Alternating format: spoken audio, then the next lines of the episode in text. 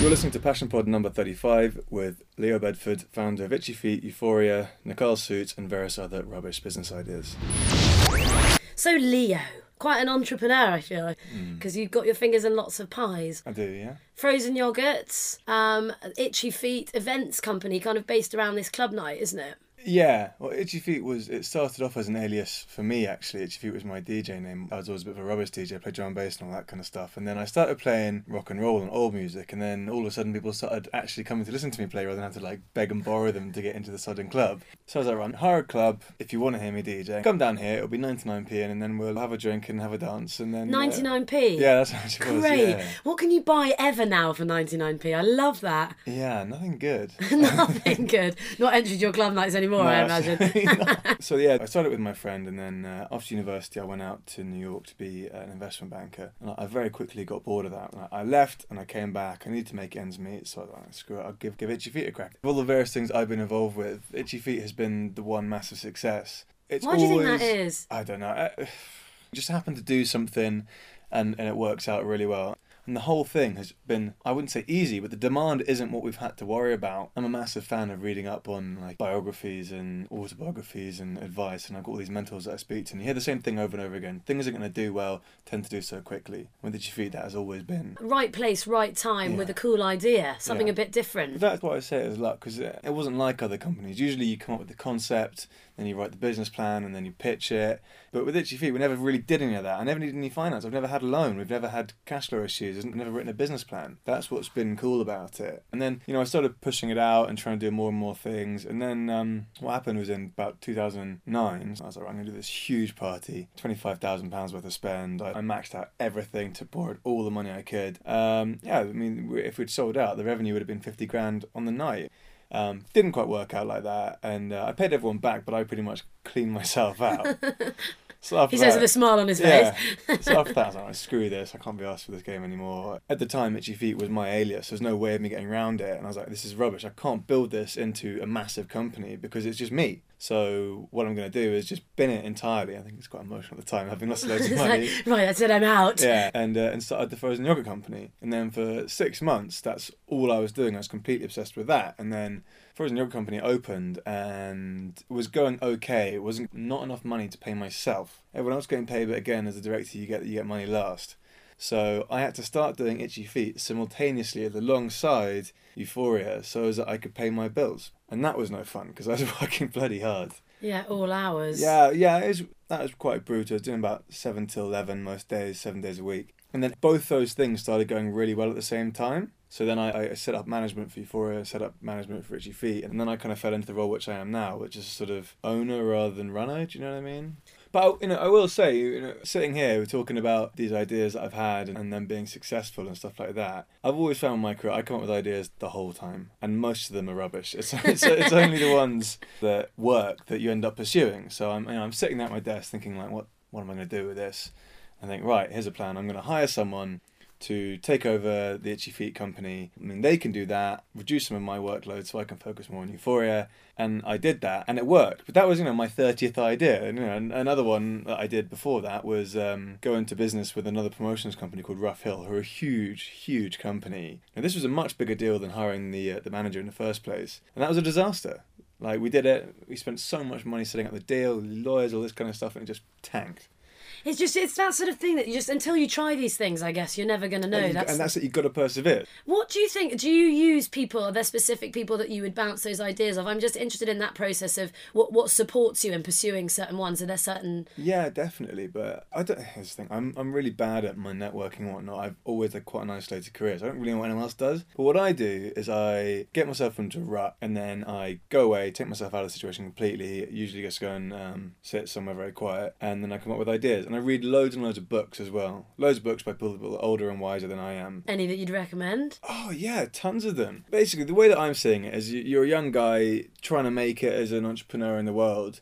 There's no one there to help you. And your family and friends, you soon realise, are rubbish. Your family and friends will tell you whatever you want to hear. So they'll go... Yes, brilliant. Well done, always, you. Yeah. That is my number one piece of advice. I got two great pieces of advice. Never listen to your family and assume that everyone is trying to steal from you. Those are my two big things. That's heartbreaking a bit. Yeah, but you learn that the hard way. Everyone learns it the hard way. It just matters how hard it is. Anywho, mentoring is a really, really great way of going forward. So I have various friends of family who have been successful in their careers, and I'm very blasé about it. Ring up and say, look, I've heard you're a big deal. I would love to be a big deal like you. Can I buy you a coffee and you can tell me what it is that you've learned over your years and years of experience? And they're always up for it. I've never had anyone say no. People love, even me, particularly me, that I'm sitting here, love talking about themselves and their careers and their successes. Yeah. But that's great, though, because it's the way for people to learn, and people want to impart that knowledge, and it's brilliant. So if you get the opportunity to find yourself in a room with someone that knows what they're talking about, and it could be a completely unrelated industry, you say, look, can I have your number? And then you've got a question and you ring them up. And the other great place to find mentors is books. The last book I read was Luke Johnson's book. Very famous, high-profile English entrepreneur, and he was chairman of Channel 4 for a while, actually. That's one of his biggest things. But probably his most famous and best work was growing Pizza Express from 9 restaurants into the high street thing that it is. This guy's a big buyer and seller of companies. He doesn't start them. He buys them when they're small and moves them in. And I read this book, and it was totally inspirational, and that led me actually to buy the suit company that I bought last month. It's like, thanks, Luke. Yeah, no word of a lie. And this guy will charge you £8,000 a minute in consultancy fees. And he's written a 300-page book, which has basically got everything that he's learned about it. And it's a great, great, great resource for people like myself. And also just knowing that it's out there and tapping into it. I think that's one thing I feel really strongly is chat to people, make connections, or, listen to people who've done it before, perhaps. Well, this is it. I mean, and as something that I've noticed about myself, you become more and more unsure of your ability or what it is you're doing. When you're young, you're convinced that whatever you're doing is right. You're completely right. You're always right. And you need that confidence in order to take the leap of not going down the career road. You need that. Without it, you wouldn't make it out of the salaried role position. But with it, it makes you quite susceptible to mistakes. And entrepreneurs are control freaks. Me, myself, I'm the worst at it. But it is that unwillingness to let go of it that really does jeopardise a lot of companies going forward. So, for me, reading books has been really, really helpful because these guys have got so much experience. I have a degree in business and I learned more in the first month at it than in 3 years at university. That's a shocking thing though, isn't it? Yeah. Oh yeah, university. I read like reams of books about operational behaviour that taught me jack. And then you come out and you start actual business or reading books by actual businessmen and the whole thing becomes, it really is an enlightening experience. My old man always says, you don't go to university to learn your trade, you go there to learn how to concentrate and to apply yourself. And certainly what I learned in university, actually that's not true, I learned accounting. And that was really, really useful. It's a real basic... And that would definitely help you starting out because I think a lot of startups, what's often difficult is the outsourcing of things, for accounts, for, legal things. Actually, for startups, that would have put you in quite an advantage, I imagine, at the beginning. Definitely. And I think if I ruled the world and I was going to run all business courses, what I'd probably do on a three-year degree is I'd do a sort of basic introduction to all the things you're going to come across, right? And that doesn't mean that you can do it, but it does mean when the contractor you're talking to is trying to shice you. Yeah. Sweetie, what do you reckon your biggest challenges have been? Well, it really has changes, and it changes depending on how the companies that you're running evolve. For me, when I start a thing, I get completely obsessed with it, so it becomes quite difficult to see the wood for the trees. So that's always a challenge, is being able to get away from it and stay focused on the big picture. A problem that I've found with running your own company is the isolation you get from it. I speak to loads of people about starting companies and whether or not they should do it and all this kind of stuff. And I always say, you've got to be prepared to be very, very lonely. Everyone seems to think that entrepreneurs have the dream job and all this kind of stuff, but it's absolutely not true. I don't want to... piss on the party. Piss on anyone's bonfire here, But the fact of the matter is, when you're doing it, you get all the glamour in it, but you're all by yourself. That, for me, has been, I think, a real challenge. I've always been a bit of a loner, so it's not too bad for me, but I think a lot of people really, really struggle with it. A phrase that I say a lot is sprinting to stay still. So you're doing it, I'm going to pile a whole bunch of analogies out here, you're juggling 20 balls, and they've all got to stay in the air. If you manage to keep that going indefinitely, 2-3 years, 20 years, an entire career... everyone would be like, well, that's Leo, he runs the company, that's what he does. No one ever say thank you, no one ever say well done. But then you drop one and all hell gets loose. It's like, guys, can you not see my other 19? Yeah. They're really moving really well. The isolation, I think, has always been quite tricky for me. You've got teams now, or you've had teams for a while with your certain ventures. Have you seen that's been quite a big change? You've never had a... That makes it worse, actually. Interesting. Okay, how come? Well, the more you have a team, the bigger the company is, right? The bigger the company is, the bigger the responsibilities are. And it's those people that add to the pressure, because usually it's just you. And you're like, if it all goes tits up, that's not a big deal. I'll do something, I'll figure it out. But when you've got other people relying on you, that becomes really quite stressful. And that's the real thing, because if it is going wrong, I've been lucky not really to be in that situation too many times. There's no one you can't talk to them about it. So having the teams, it's great, obviously, because it means the thing can move forward, but it does add to the extra pressure that you have. Do you have a sort of internal thing where you make a call about when you're going to delegate something or when you're going to learn it for yourself? Yeah, definitely. I have one really, really big thing. It's my whole setup in business is efficiency. Well, I want the companies to be efficient, but really, really me. This is all being sound a little bit arrogant. If you're the person behind the project and you've got 100 units of work in you per week, you've got to make sure that you're making the most of every single one. Now, the efficiency thing has really actually changed my life in the last 6 months or so. I suddenly realised that you don't have to do everything, and things are worth doing and things that aren't. And if you figure out a good way to work with yourself, then you can start pushing things forward, okay? So if you look, the most obvious example is probably to do with our website. The Itchy Feet website is a constantly changing thing. Now, I was doing that, and it was taking up really quite a lot of my time. Now, when I got really obsessed with efficiency about 9 months ago, I looked at my whole life and what was taking up hours and what was necessary to be doing or not, okay? And I found the website was taking up nearly an hour of my day every day. Now, I like to think that my time is worth about £600-700 a day, okay? So that's a huge amount of money that you're spending on this bloody website. So if I can possibly find someone else that can do the work for me, I will do that. And if that person charges less than £50 an hour, I will get them to do it. But the big question, obviously, for that is, obviously, now you've been successful and you've built up these sort of mini little empires. But to start with, do you have any advice on the sort of funding if someone was thinking of setting stuff up? Yeah, that is tricky. But there's no way around the fact that at the beginning, you've got to go for good old-fashioned hard work and do everything. Like you're saying about the Euphoria and Itchy Feet. Yeah, with Euphoria, I was there the whole time. I was there for shifts, I was there for opening, I was there for closing. I was the handyman, I was a painter, I was the guy that pitched, everything. That is a good way of saving money. Always try and do it on cash flow, no matter how hard it goes, yeah? Don't take a payday loan, do take an overdraft, do take a credit card, all this kind of stuff. You can do it on cash flow, that's great. Otherwise, yeah, you're going to have to sell off equity and go for it.